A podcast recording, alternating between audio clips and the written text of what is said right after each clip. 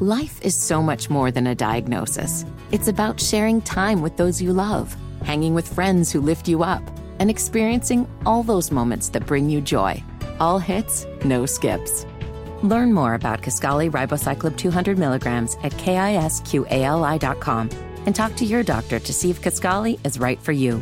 So long live singing to the oldies, jamming out to something new, and everything in between. You're listening to the best of Kevin and Query on 93.5 and 107.5. The Fan. It's not exactly tropical outside, but the good news is it's a warm start to the morning on a Thursday. Good morning to you, Jake Query, along with Kevin Bowen and Mark Dykton.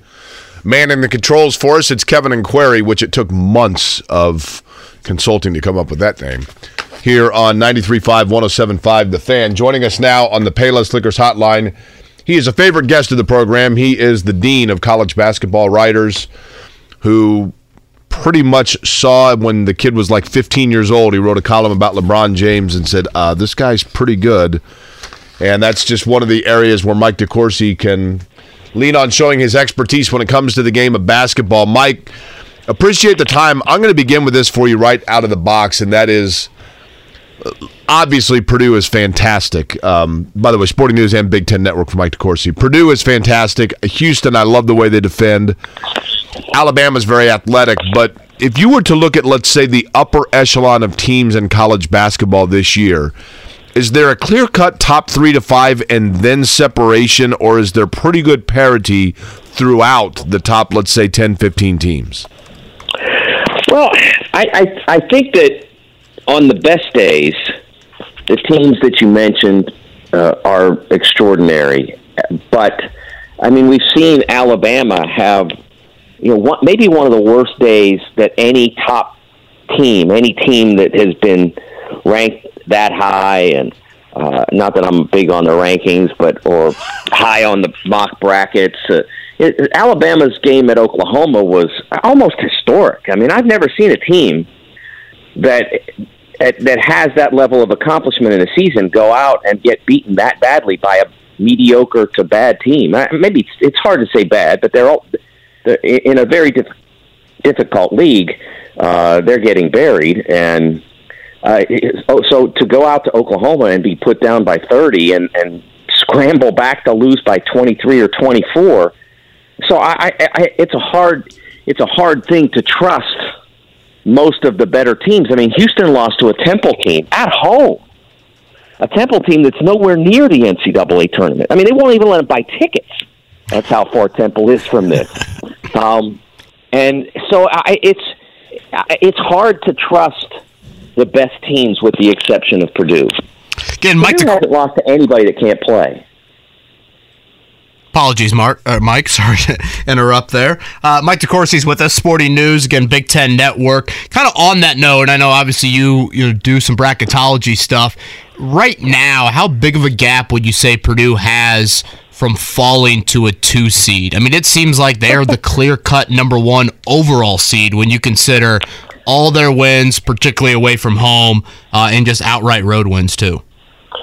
I think to lo- to fall off the number one seed line, they would probably have to lose three games, three times, and I'm not talking about three times between now and and uh, Selection Sunday. I'm saying three times in the regular, three more times in the regular season, and that would maybe put them in jeopardy of falling to the two line. But remember, while they're losing three, and that's a theoretical thing, people. Uh, I'm not saying it's going to happen, but while they're losing three, probably the the teams that are on the two line trying to climb, well, they're already probably going to lose three anyway.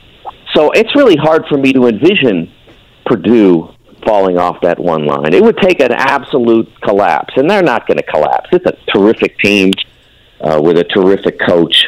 That's not to say they're not going to get beat here or there down the rest of the way, but they are not collapsing. They're too good. Mike, when I was a kid, the narrative was always to win in the NCAA tournament, you got to have good guards. Indiana's going to win because they have good guards. You know, that was always the narrative, and, and maybe I was just being brainwashed by like the the Indiana culture. But I think there was a lot of truth to that. But basketball now has become obviously uh, more positionless than it was, say, 30 years ago. Is there still a specific blueprint that seems to work better than others when it comes to March, or is it a matter of simply our athletes have gelled better over the years than yours? You know, I'll be honest with you. I never bought the idea that you have to have quote good guards. My, I always said you had to have good everything. Yeah. I mean, it, it, just, it was you know Jimmy Black won an NCAA championship. I wrote a whole column about this last year. Jimmy Black won, won an NCAA championship as a point guard. Now he averaged like six and a half points a game. Uh, now his teammates were Michael Jordan and James Worthy, so it helps to have a couple Hall of Famers on your team. But I, they, they, you know, those guys. James Worthy wasn't a guard; he was a power forward. So I, I always thought that that was overplayed. That was a big Denny Crum thing. That's what he always used to say. Um, and meanwhile, Pervis Ellison won him a national. Yeah, I mean you've got you got Patrick Ewing They could probably have Mike DeCourcy and Jake Query in the backcourt, right? Yeah, it, it, it, they never really had great guard play with Patrick, and maybe that's why they didn't win more than one. But they had they had very good players at every position, and you still have to to an extent. I mean, look at last year. Kansas ends up winning the national championship largely because David McCormack who was not a great college basketball player. Uh, it was a very, you know, a very up and down career. Uh, Kansas fans were constantly on him, but he's a six eleven center. And at the end of the national championship game, in which, again, uh, Ochai Agbaji was terrific at times, and uh, and uh, Christian Braun was good at times. But at the end of the day, it was uh, David McCormack, who was not a great college player, who made the biggest plays and won them the championship. So I think you have to have terrific players. You, you, here's what you have to have. First of all, you have to be really good on both offense and defense. So you go to KenPom and you look, and if your team isn't in the ballpark of top 20 in both of those categories, you're probably losing sometime. Um, if you if you look at you have to have a really good point guard. Now he can beat Jimmy Black, who just distributes the ball, or he can be um, Jalen Brunson, who dominates. You have to have good wing play because you have to be able to defend and you have to be able to keep the ball out of the lane, which is usually the function of really good defensive wings. And you have to have somebody that can get the ball into the lane and, and make plays. And that's that's maybe the most important thing is that you have to have somebody who can do something that the opposition can't take away that they can scheme and defend and and figure out all this stuff that you do well, but then eventually somebody who like a Jalen Brunson or uh, or I'm trying to think of a good example, um, uh, Michael Kidd Gilchrist, who can just take the ball and go and make something happen that a defense doesn't doesn't have the ability to stop. Again, Mike DeCourcy's with us here on the Payless Liquors hotline. You find Mike's work over in Sporting News, Big Ten Network as well. I was saying to Jake a little bit earlier, Mike, and you know when you just said that you know Purdue can you know have several losses and still be on that one line, and when you look at the geographic regions, there's probably a good chance Purdue gets slotted into that kind of Columbus, Louisville first and second round Sweet 16 Elite Eight. So they, they have a little room to play with. So I feel like it wouldn't be the worst thing here in the month of February, Mike, for at some point Zach Edey just gets an awful whistle one night, and he gets two fouls in the first half, and he's got four somewhat early in the second half. Because inevitably, if you're going to make a run all the way to Houston to the Final Four, you're probably going to have a night where Zach Edey plays 26, 28 minutes. Uh, do you think that would be something that would be well served for Purdue to experience this month? Because he really hasn't been in foul trouble all year. Yeah, you know, it's an interesting point. Uh, so, so you're saying so that everybody else gets a run without him out there. Is that the idea? So they get used to that? Yeah, yeah. just to kind of get to right. understand, so they're not looking around. You know what I mean? Like what happened? Yeah, yeah. I think it's. I, I think there there could be some value to that, sure, uh, because the reason that they, the, you know, the main reason they lost to St. Peter's last year was they didn't look. They didn't play well. Jaden didn't play well. Um, but the number one reason they lost uh, was that St. Peter's was allowed to basically do whatever to Zach, and and as a result, he wasn't able to be at all effective. I mean, he was poor in that game because he wasn't able to do anything. Uh, he it, it, one of the reasons he's having the year he's having, and and I know some IU fans don't want, got mad at me for saying this on Twitter a couple of weeks ago, but one of the reasons he's having the season he's having is he's being officiated fairly. He's just because he's seven foot more doesn't mean you can do anything And in that game against St. Peter's, that was the whole thing. If you go back and watch how he was defended against Texas, and where they fouled out like five guys because Texas figured we got five big guys, so why not use them all? And and but because they because they fouled those guys out and put those guys in foul trouble, Purdue won. And then they go against St. Peter's, and those guys, their, their defenders, were able to pretty much handle Zach however they wanted, and it completely changed Purdue's ability to be effective. So I, do think that coming into this tournament, it would be helpful for them to understand what happens if that happens. But I don't think that the Big Ten is oriented toward that. I think they've been pretty well instructed on how to officiate him. For all the criticism that Big Ten officials get, um, they have handled him really properly all the way through the conference season. So I don't think that's going to change.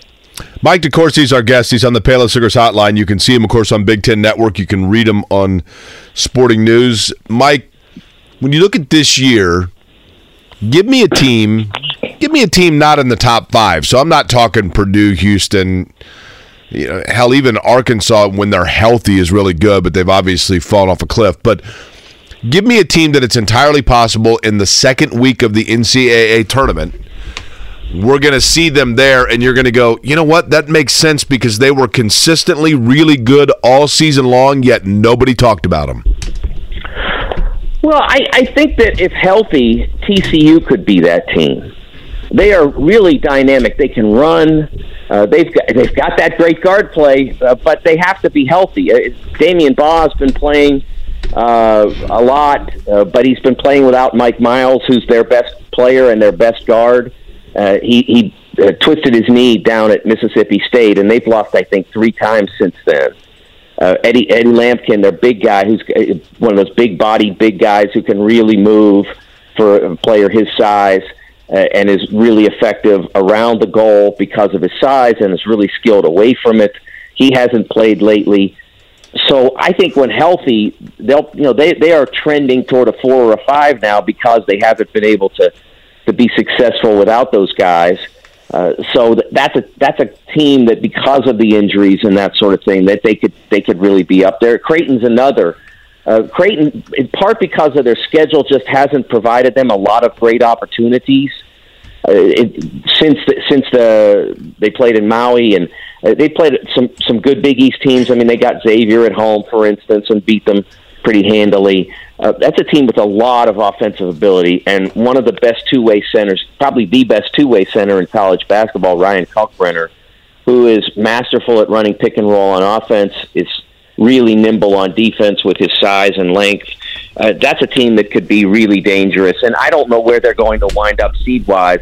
Eventually, they'll start to play the better teams in their league. Uh, they'll, they'll more of the better teams in their league. I think I think they still have games against Creighton and um, excuse me against Marquette and Providence, and we'll start to see them climb the seed lines a little bit. It's Mike DeCourcy. He's with us. You can see his written work over on Sporting News and then on uh, Big Ten Network as well. He's with us here on the Payless Liquors Hotline. Mike, you know, we sit here on February 9th, and probably the conversation we're having about Indiana is pretty similar to what we would have had on November 9th of this is a team capable of making a second weekend type of run. Yet it's been such a roller coaster. Some injuries have played into that, but it's been such an up and down year. Um, how would you kind of describe your feelings about Indiana with a month to go in the regular season? I think almost all of their problems have been injury induced. You go back to Trayce being banged up early in the year and not being the player that you see now, who is who is who would be one A if he had played this whole year like this.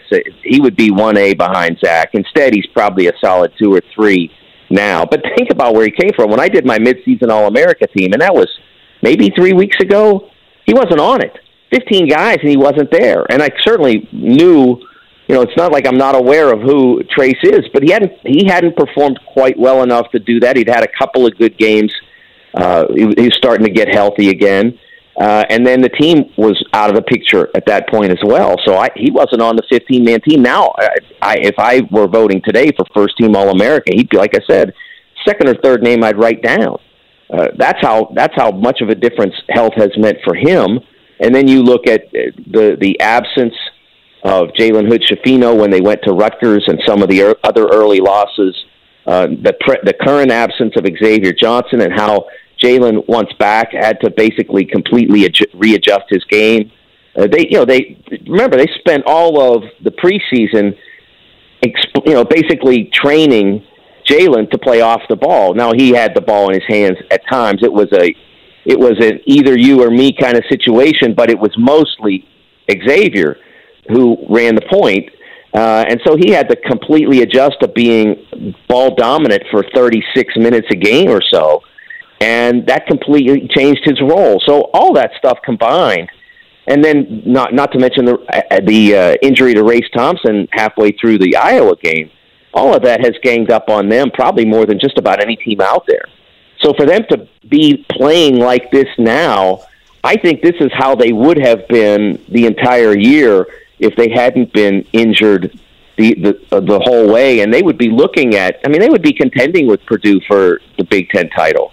Still think Purdue's better and would probably win it, but they'd be contending instead of just trying to get into the you know one of those uh, top four seed lines uh, on the uh, Big Ten bracket, so they don't have to play three games, or excuse me, so they only have to play three games. I, I I think that this is who they are to an extent, although they still now, when Xavier gets healthy, they're going to have to re- reintroduce him to the lineup, and that's not always an easy process. Not for Xavier in particular, but for any elite player, uh, any any starting player who's usually a 30 plus minute a game person. Uh, you have to decide what you're going to do. Do you put him back out there in the starting lineup and play him 30 some? Do you gradually put him in there, uh, which obviously impacts him? Uh, there's a lot of difficult decisions to be made once he's healthy. You know, Mike, the NIL has changed things so much. Is there a chance? I'm not saying right now that it even would be in the forefront of his mind. But when it comes down to it with NIL money and etc., is there a chance Trayce Jackson Davis plays a fifth year at Indiana? There's a chance, certainly. I, in in in the limited conversations I've had with him, I never got the sense that that was in the plan. I think that he's getting to the point now where he's showing the NBA, I can play in your league, and I can play well in your league. And it's I I, I think we're we're less at the point of.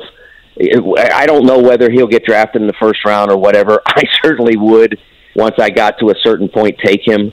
Uh, you know, I, I was thinking about that this morning. Cam Johnson from uh, from Phoenix just got traded for Kevin Durant. He's one of multiple players in the package. But when he was drafted, they I think he was tenth overall. The mock draft people like harangued Phoenix for taking a player who was a senior that high in the draft. And Phoenix said, "Yeah, but he makes every three point shot he takes, and he's ha- he's got like in, in in five or six years, he's got like 550 career threes, and he just got traded for Kevin Durant." So it, it, I don't think the fact that Trayce is a senior is a problem. That he doesn't shoot the ball well from deep, eh, that's a problem, and it's and it's going to keep him from being a star in the league. But if you're one of the good teams and you can get a guy who can guard like he does, who can pass like he does, who can handle the basketball in space, who can guard in space, I, I don't see. I don't understand how a good team would pass him just to you know take somebody who's uh, who's played one year and maybe might sort of kind of be a, a prospect. Again, Mike DeCourcy, Sporting News, Big Ten Network, at TSN Mike on Twitter. Mike, appreciate the time this morning. Hopefully, uh, we can have you on certainly before the tourney starts. Oh, you guys, man, you know I'm, I'm there for you when you need me. Thanks, Kev. Thanks, Jake. Life is so much more than a diagnosis. It's about sharing time with those you love, hanging with friends who lift you up, and experiencing all those moments that bring you joy. All hits, no skips. Learn more about Kisqali Ribociclib 200 milligrams at kisqali.com and talk to your doctor to see if Kisqali is right for you. So long live singing to the oldies, jamming out to something new, and everything in between. Life is so much more than a diagnosis. It's about sharing time with those you love, hanging with friends who lift you up, and experiencing all those moments that bring you joy. All hits, no skips. Learn more about Kisqali Ribociclib 200 milligrams at kisqali.com and talk to your doctor to see if Kisqali is right for you. So long live singing to the oldies, jamming out to something new, and everything in between. Halfway through the eight o'clock hour, meaning halfway through the program for us. Our workday half over. Mark, your thoughts? Love it. Can't complain. Gonna celebrate National Pizza Day, I think. Is that what today is? I feel like we have that like six times a year. I'm not Which I'm- complaining. yeah, I'm, I'm not complaining at all. Do you think today Scott Agness just has like a slow IV of coffee in his veins? I'm his morning wake up call usually. Well, today, I mean, Kevin Durant news broke what 1 a.m. Yeah. You can't nap on a day like today. By the way, I don't know if I'm allowed to say this, but I'm going to anyway. I didn't know it's National Pizza Day, but when I was in between gigs and I did a uh, thing partnered with Wheeler Mission, 30 lunches in 30 days, where I just met with different people who were going through homelessness and profiled it to try to raise awareness about homelessness in Indianapolis. Um, with no solicitation from me whatsoever, Hotbox Pizza called and said, "You know what? We want to provide pizzas every single day to the homeless for 30 straight days for you." So if you are considering today where to get your pizza, there are several great options in Indianapolis, but consider the generosity and upfront of Hot Box Pizza. Yes, that is go. Um, great, tremendous work by them. I do love Donato's as well. If I can throw that. Yeah, in. the only problem with that is the more you eat, you, you, I, like I just I keep eating it. Well, it's not a bad thing. You know, what I mean, it's, it is good. Um, joining us now on the Payless Liquors Hotline, and I'm sure thrilled to be doing so on this day where essentially he can't really kick up the feet for another six and a half hours because trade deadline is here. The big news, if you are just joining us, Kevin Durant is on his way to Phoenix, mostly because the Suns had to take on Durant's contract in order to get T.J. Warren back. um, Nets in exchange getting. Um, I always forget how you pronounce his first name, but Bridges, Cam Johnson, Jae Crowder, four first round picks. Mikhail Bridges. Uh, Mikhail, I always say Mikhail, but um, also the Lakers sending Russell Westbrook out. He ends up in Utah. D'Angelo Russell is headed to the Lakers. Part of that trade, Mike Conley will be going to the Minnesota Timberwolves. Other pieces involved with that as well. But let's get to Scott Agness. Scott, uh, do you believe that Indiana will be actively involved with anything that will make a headline at ESPN when the trade goes through? Yeah, uh, probably unlikely. Yeah, um, I, I, obviously they're always active, but I, I just don't think there's there's much right now that they would do. And especially, by the way, uh, headline on ESPN that's going to be hard to top when you have the names to the likes of Kyrie to Dallas, Russ being moved on in a three-team deal, and a blockbuster of Kevin Durant. So, uh, yeah, I'm not sure anything they could do could really top that, right? And Scott's latest kind of a trade deadline primer up on Fieldhouse Files. A lot of good nuggets in there. Um, any team you're watching in particular today, Scott? Obviously, a lot of activity we've already seen in the last 24 hours, but um, I, I have a feeling you might go north of the border. But any team outside of Toronto that you're watching today? Yeah, that was obviously the first team I thought about there, and we saw a minor move for them yesterday. But uh, outside of that, Chicago, what are we doing there? Um, that that's an obvious one. I think is that team's kind of broken and needs to make changes, whether it's now or or later on in the summer. Um, I think Boston could probably do a minor move potentially. Um, so that's something to keep an eye on within the Eastern Conference of relevancy to a team that's really going to be making a, a championship push.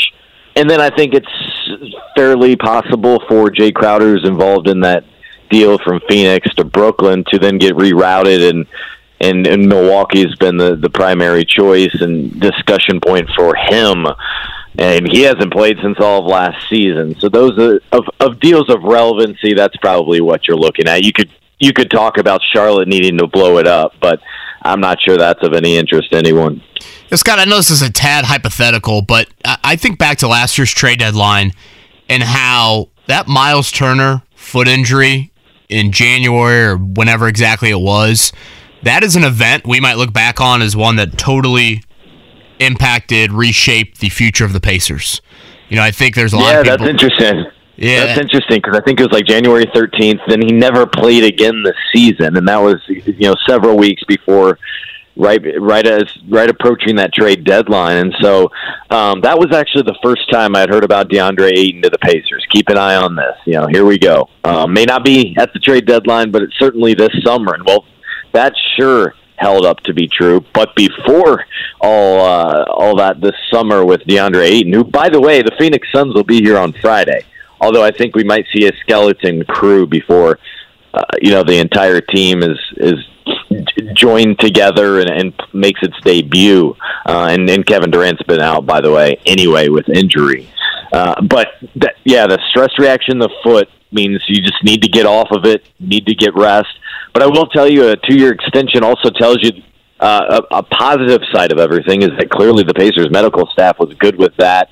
Was good with kind of like a turf toe injury that that he had the year before that took him out for the last three months or so. Uh, so I think those are all good indications. But um, with Miles, yeah, he was the one more people thought would get moved last year at this trade deadline. No one was talking about Sabonis, and I think just when when Halliburton became available, you had to sweeten the pot even more, and and they weren't going to make him available. Uh, if not for Sabonis. Yeah, it's just crazy when you think of the what ifs, and you know, you you are not getting Halliburton back if you trade Turner. Um, I, I, don't mm-hmm. think Sacramento would have done that, particularly this time last year. Um, uh, on the Turner front, um, how much do you think his extension, the fact that that is signed, uh, impacted or altered the Pacers' thinking here leading into today's deadline? Yeah, I, I, it definitely impacted their approach to the deadline because if not, if there was nothing to this point and there was no like and they hadn't gotten close on an agreement, right? Because they could have signed something up until March 1st. So you, the Pacers, if I'm them in the front office, you would just had to feel very comfortable that you were getting closer and that Miles was open to signing an extension. I think. I don't think you would have had necessarily get a signature on the dotted line by today. Uh, but if he had not and you hadn't felt comfortable, yeah, you would have moved him. You would have absolutely had to because this franchise and most cannot afford to lose someone of his caliber, who's, by the way, playing his best basketball, four double doubles in a row, consistent production here lately as the primary five. Uh, you can't lose him for nothing. So you would have seen that, and you probably, as part of that, seen a couple other pieces potentially go out with him so that's made this much more of maybe a relaxed deadline, you could say, because they've had that locked up here for you know a couple weeks now. And there's just no obvious route to go. I think more than anything, the Pacers are a wait and see. Let's see how this plays out. Let's give this group more time to to play together, to grow together. Um, the only thing I would question is a lot of the players it could be like I think we talked about last week that we want to see play together and grow together aren't getting that playing time. Scott, when you look at I don't know, you know, we, we use the term copycat league. Scott Agness, our guest on the Payless Liquors hotline. And I don't know if it's a copycat league per se, but we use that a lot. But certainly there was the trend of the superstar buildups, right? Durant, Harden, Kyrie all together in Brooklyn. They played 16 total games together. Durant now on his way to Phoenix. You got Chris Paul there, DeAndre Ayton, you know, obviously Devin Booker. But are we starting to see, because these things are getting blown up faster and faster, is there any chance that we're starting to see the decline of that and the league is going to shift back to indeed the piece by piece organic building? For one, yeah, absolutely, it is a, definitely a copycat league, and I think that's probably true for all leagues. You see it in the NFL sure. just as just as much. Uh, I think what we're seeing, Jake, here in the last few years is, is less three three team powers and more.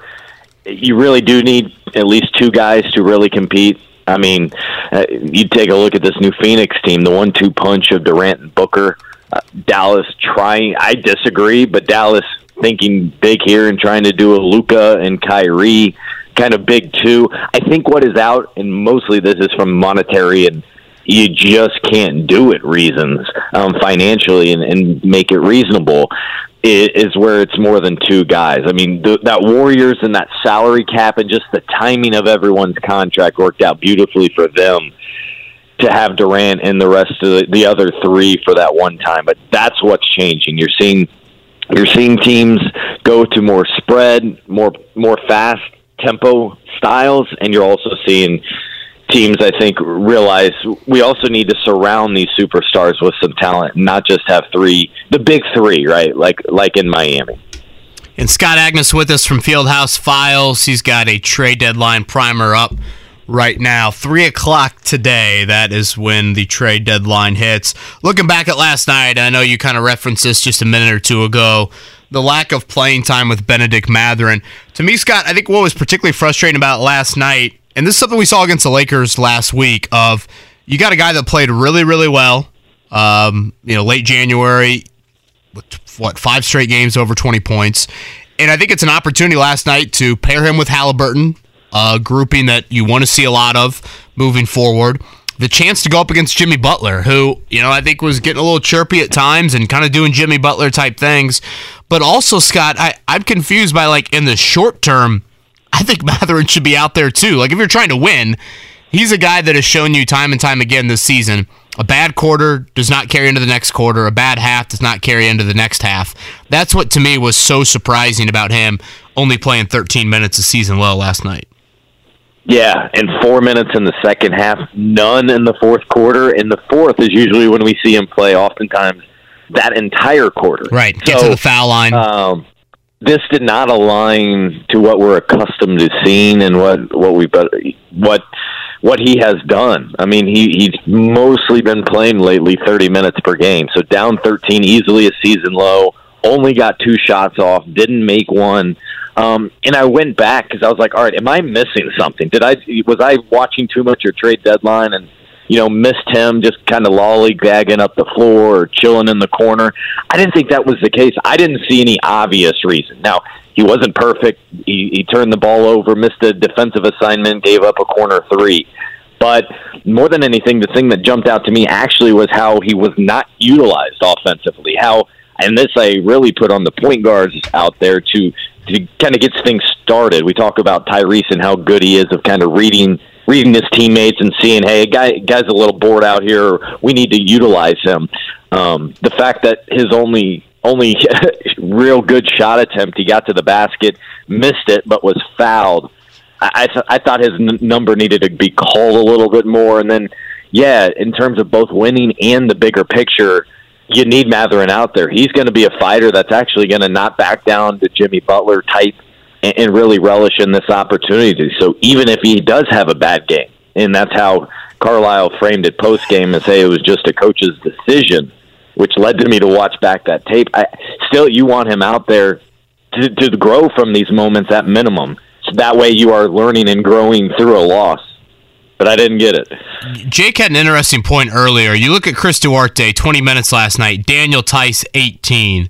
Do you read anything into that of this is the game before the trade deadline. Let's play these guys to try and expose them a little bit to other teams that might have interest. And maybe post trade deadline, that 20 minutes, some of that goes to Mathurin. And the 18 for Theis, some of that goes to Isaiah Jackson. Is that wishful thinking? Is that reading too much into it?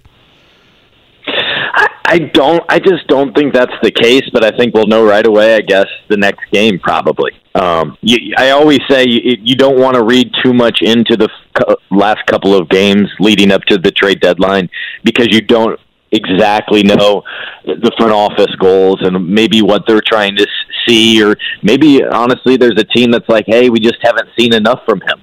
Um, from any player out there. Now, from a general standpoint, I don't see Theis getting moved at this day, trade deadline. I don't think that has been a motivating factor at all of him returning a week ago and trying to, you know, really ramp things up. This has kind of been part of his individual plan. He returned exactly 12 weeks from surgery, and they slowly ramped him up. Um, on top of that, he's a $9 million guy. A guy like him is normally acquired in the buyout market. Um, that's not going to happen um, this year with his particular case. Uh, Duarte is a more interesting name. He's someone that uh, other teams have definitely looked into. They see the logjam at guard for the Pacers. They see how he's kind of not misfit, but he hadn't he hadn't felt comfortable um, all season. So they have looked into him. Um, I, I think Duarte. I think Duarte was just starting starting. They need to see him break through a little bit, and so he had seen a couple shots go down, and they were so they were rolling with him. I just think that Daniel Theis, and you tell me, Scott, if you've if I have read this wrong, but I think Theis carries with him a little bit of like the the persona of what they feel they need one of. And I'm not saying they need a lot of it, but I think they just think that he's kind of that that junkyard dog that can just kind of exude a little bit of muscle for them. And that's a that's a roster that doesn't have a lot of that because it has a lot of lean and athleticism underneath but not a lot of bulk. And so that's why they like him because he brings that and they just don't have any depth of that one need. Agree or disagree I agree specifically at that spot. Um, you thought Goga might be a little bit of that, where he could come in and be change it up and provide kind of more of a physical center. You know, provide a different look there when Miles was out of the game. I think I think the the words that come to mind when you think Daniel Theis to me is know how. He's just a guy that's been there, done that, done it at a high level. I think it's year seven for him. He's reading pick and rolls. He's put, trying to get guys in the right spots defensively. And by the way, he's played for this team for a week. So if Right. he's doing that and feeling comfortable to do that, that that is huge. I think too for the coaching staff because it's not. It's like Halliburton. It's another coach out on the floor trying to you know move guys into the right pieces here. now i wonder what's going to happen with phoenix with this roster they got all these new guys right you know who that might free up kevin Bismack. bismack Biyombo basement ben Oh, right. Yeah. Uh huh. Yeah. I I'm mean, I- shocked. do- Boy, if he would have been thrown into that tray, can you imagine the haul they could have gotten back? You know what would be fun is if, there's- if there was a G League team in Bismarck and he went there. Can you imagine that? Bismack and Bismarck, that'd be awesome. That- Scott, I know it's your favorite game to play. We'll end with this. I will put the number at 0.5 over under Pacers players traded by 3 o'clock. Oh, oh, I'll say right now I'll go under.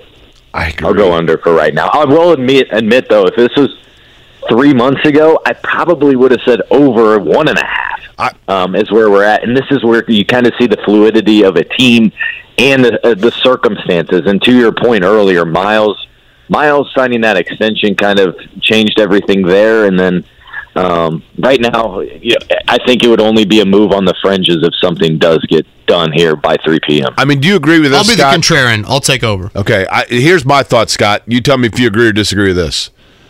Kevin Pritchard today only picks up his phone if it's to take a call. He is not picking it up to make any. Yeah, I, yeah, I think that's that's reasonable. It's one of those where it's a it's a little bit optics, but you know you're you're listening to everything, but you're not actively pursuing anything. You're not going out and hunting for a deal, and there, there's nothing from this roster where I think you're trying to connect. I guess where I would change that is if another deal maybe gets um, finalized here. If there's a way for them to work themselves into a deal, Yeah. much like they did with Caris LeVert for Victor, that's where it could be advantageous for this franchise. They got ten million dollars in cap space. They got some draft assets. Um, so there's several different ways they could shape it. That'd be that'd be one of the ways where it would make sense for an outbound ND call here. Scott Agness, Fieldhouse Files. It's a busy, busy day in the NBA world. Busy night last night in the NBA world. Scott, thanks for the time, man. All right, guys. Thank you. Life is so much more than a diagnosis. It's about sharing time with those you love, hanging with friends who lift you up, and experiencing all those moments that bring you joy. All hits, no skips. Learn more about Kisqali Ribociclib 200 milligrams at kisqali.com and talk to your doctor to see if Kisqali is right for you.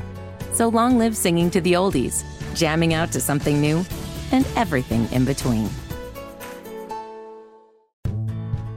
Life is so much more than a diagnosis. It's about sharing time with those you love, hanging with friends who lift you up, and experiencing all those moments that bring you joy. All hits, no skips.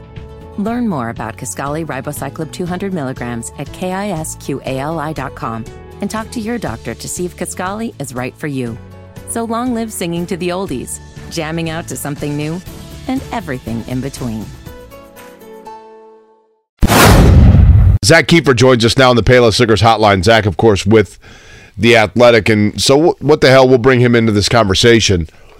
Zak, with the preface of the fact that uh, you know they're very they're very tight-lipped, so I want to make clear to protect you. This is not you reporting anything, but if you had to say the person whose name, like it just kind of seems to keep going back to in your mind, that you just get a feeling they might be really honing in on for the Colts, would be who?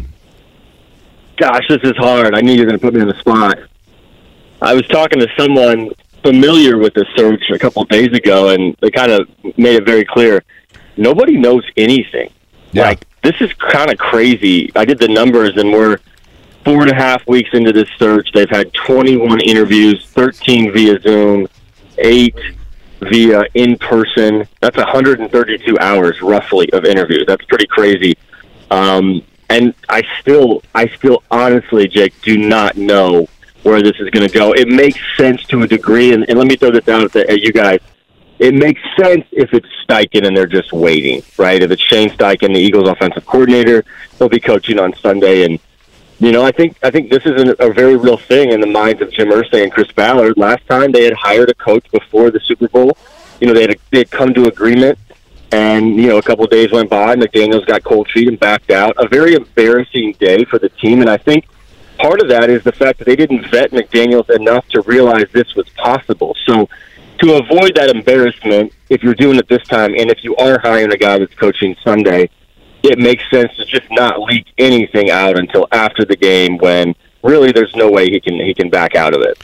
Yeah, Zak, I want to focus there for, for a second. Again, Zak Keefer from the Athletic with us here on the Payless Liquors Hotline. I've been saying to Jake several times this week. I think a massive reason why you're seeing the Colts so quiet and so thorough is because of the embarrassment Chris Ballard felt in 2018, and it, I, I think that is a huge reason why you've seen the Colts have this sort of process and right here, right now, why it's so hard to get any sort of concrete information out of them because unlike in Carolina where they made an announcement and then had a presser 4 days later unlike in Yeah. Denver where they made an announcement and had a presser several days later I don't see the Colts doing that.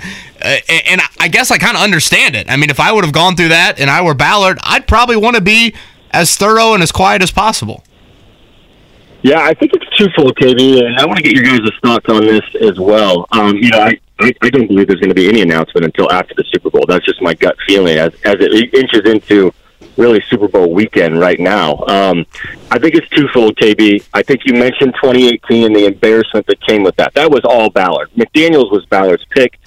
He begged Irsay to come out to McDaniel's house to finish the job. They had dinner that night. He met the family that night. They had a handshake agreement with Josh McDaniels, which was a week before the Super Bowl. Remember, that was before the Patriots even flew out to Minnesota for that Super Bowl.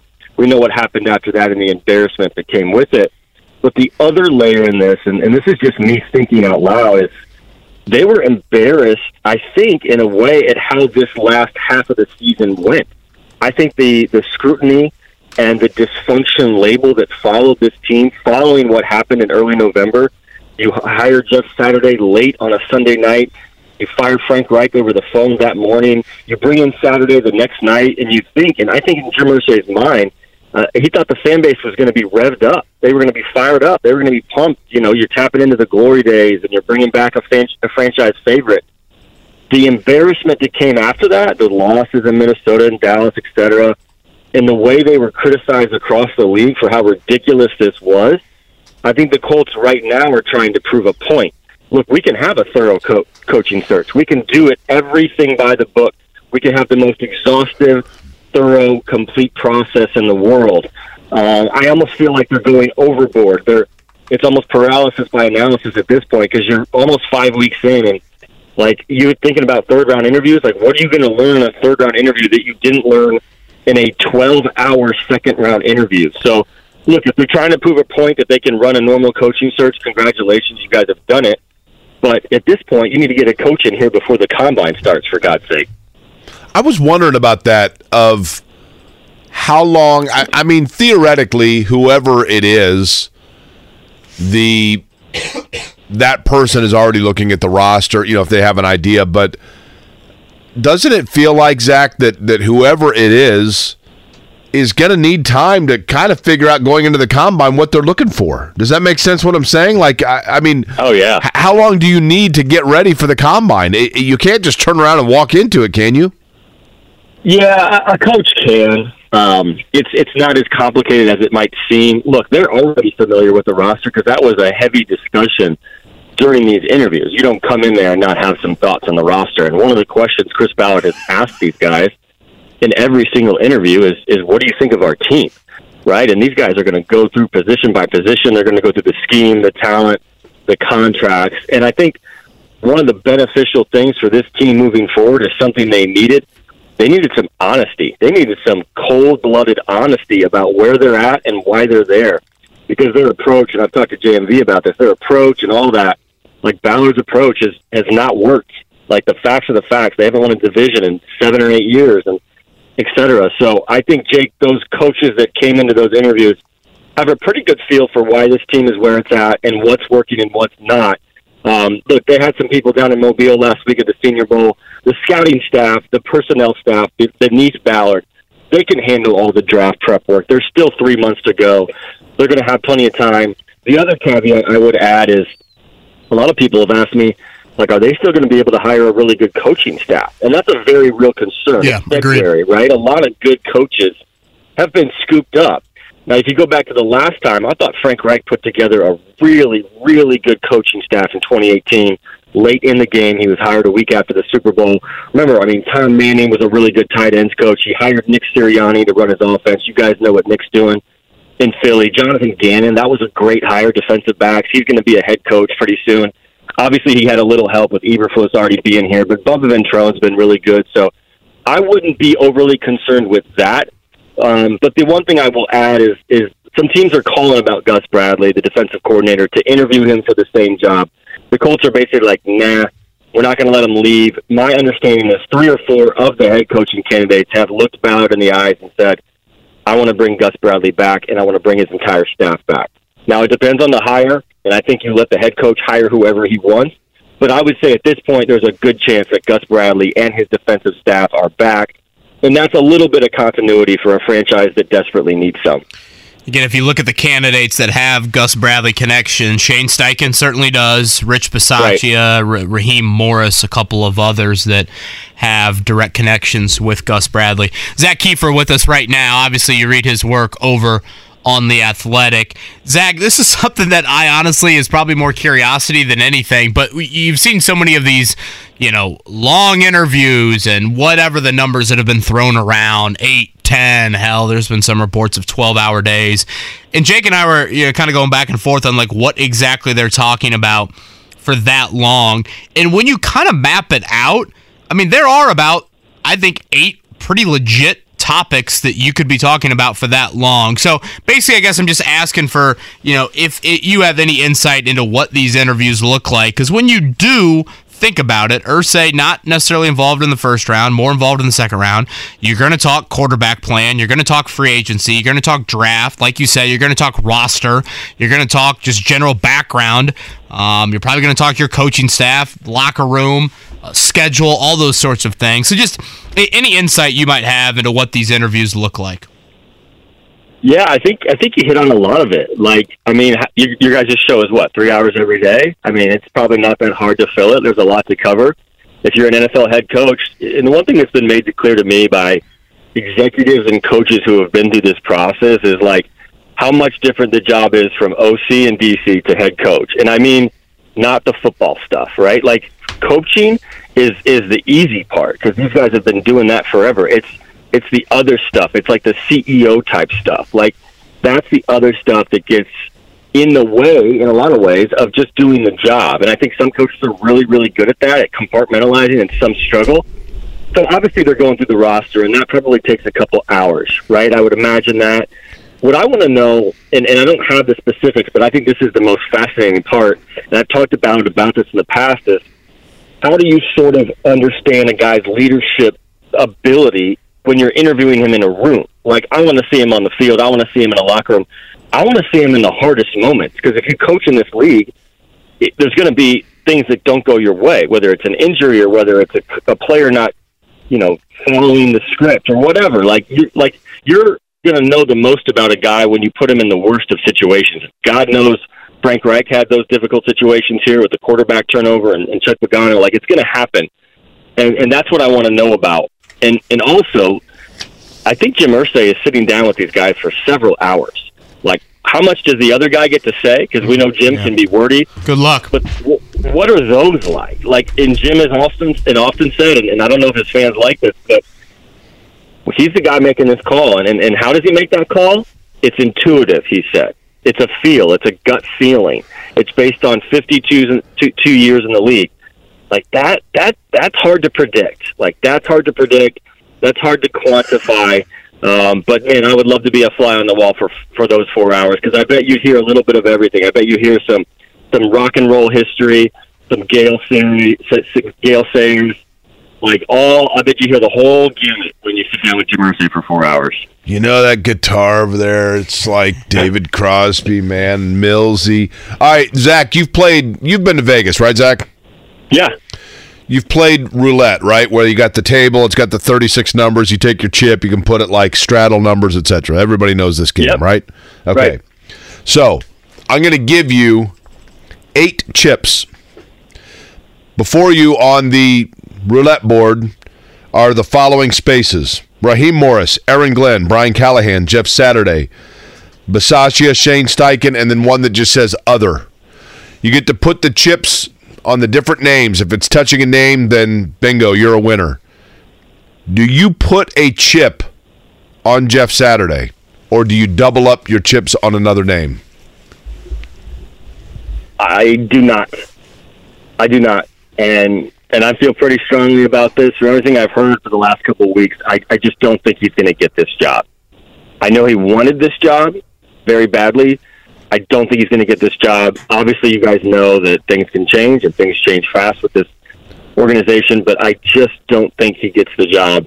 Um, I'm thinking Jake. I'm thinking Steichen's got a good chance. I've heard some really good things about Brian Callahan. I know Raheem Morris interviewed well. I heard Bisaccia and Aaron Glenn interviewed well, and I know that sounds redundant, right? I mean, of course, everybody wants to leak out that they interviewed well, but this is crazy. Like we're five weeks into this, and and nobody really knows what they're going to do. And I think, frankly, I think the Colts like this. I think they like keep keep people guessing. Do you think they've made a decision? I think so. I, I I think maybe if if they haven't told anyone, I still think you know in their mind they have to know who it is at this point, right? With all the information they've, Right, they've right, gathered. right. Um, but from my understanding, the coaches that interviewed are still waiting. Like guys that are not in the playoffs, like obviously Steichen's busy, but the rest of them, from my understanding, early this week they were just kind of like, okay, I'll just wait for a call. So that's the interesting part. Is like usually that's how start things start to leak out. Like a couple coaches that were candidates for the Cardinals found out this week that they're no longer candidates, so that helps you winnow the field. That's not happening here. And it wouldn't surprise me if the Colts don't make any of those types of moves to prevent a leak until Monday or Tuesday. That leads to this question, Zak. A lot of people have asked me, or a lot of people have commented to me, and I get it. You know, people are like, oh, poor media guys. You just, you know, you feel like they owe it to you to let you know what's going on. I don't think that at all. I, I don't. However, the longer this plays out and the longer this pans out, and the longer you theoretically, if it is the case, have coaches that are kind of waiting for that call, does that actually hurt Indianapolis in the future where the next time they're in this situation again, coaches are going to say to themselves, I'm not throwing my hat in their ring. Look what they did to my buddy.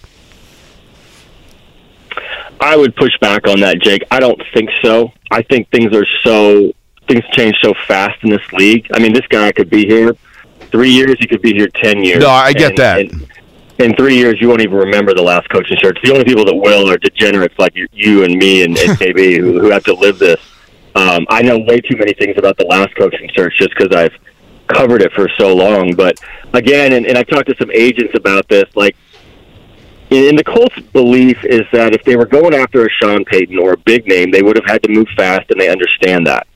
If they're going after the guys that they're going after, most of which are not head coaches before, they don't feel the need to rush. They just don't feel the need to rush, and I think they've communicated that to these coaches. Um, but again, Jake, there's there's 32 of these, and a lot of these guys, a lot of these guys would kill for this opportunity, however it comes. And, and I'm writing a story about this tomorrow if they get the right guy, none of this matters. Like we're not going to remember these five weeks. It's not going to matter at all. How you get there does not matter in this league as long as you get the right guy. If you get the wrong guy, you got to go back and look at the process and figure out what you did poorly. And I think this is a result, like you guys mentioned at the first question. This is a result of what went wrong in 2018 in a lot of ways. So that search was pretty quick. They had a they had an end in mind from the very beginning. They wanted to get an offensive guy.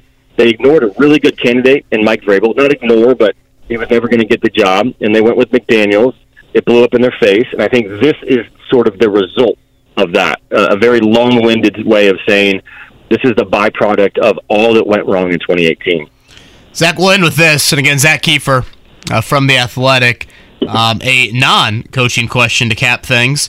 Um, I kind of Oh. forgot about this, but it is the NFL Honor Show tonight at nine o'clock. Part of the NFL Honor Show is the announcement of the 2023 Hall of Fame class. I probably lean towards no, un- unfortunately, because I think both are pretty deserving. But do you think Reggie Wayne and/or Dwight Freeney get the call to the Hall tonight? I don't, you know, I need to get my buddy Mike Chappell on here to answer because he's our inside source with the You know he's a steel voting. trap right now. Right, poor guy. He's uh he is a steel trap, but he's the guy that's pitching in, in the room, and and you can always get a feel in that room. He says about whether these guys are receptive. Um, I I just don't. I it's just tough to see these guys sneaking in. I didn't like the class last year. I thought that was Reggie's turn, um, but I feel like I feel like there's a little Colts fatigue, to be honest. And I know Colts fans hate to hear that, but you had Peyton and Marvin and Edgerin and Polian and Dungy all go in consecutively in a lot of ways, and I feel like the voters in their minds, whether they admit, it or not, are a little tired of putting Colts players in. So I think it'll probably go elsewhere, but I think Freeney will have a chance down the line. I'm, I'm not sure about Reggie. I feel like his best chance was last year. Interesting. I don't disagree. That's interesting. Yeah, the whole wideout position is just odd. Like Torry Holt, Yeah, Andre like- Johnson, Reggie Wayne. I, yeah, well, Andre Reed going in before Marvin No, was, was- just absurdity in my mind. Like just look at the agree tape. more. Marvin was it wasn't even close, but it doesn't always reflect that. couldn't agree more. Zak, uh, good luck. Keep pumping the coffee, and we'll be looking for that update. And by the way, nice story on Quiddy Pay. Um, if you guys missed that, Quiddy Pay was a guest at the uh, State of the Union the other night. Really nice story by Zak on that. Thanks, guys. Appreciate it.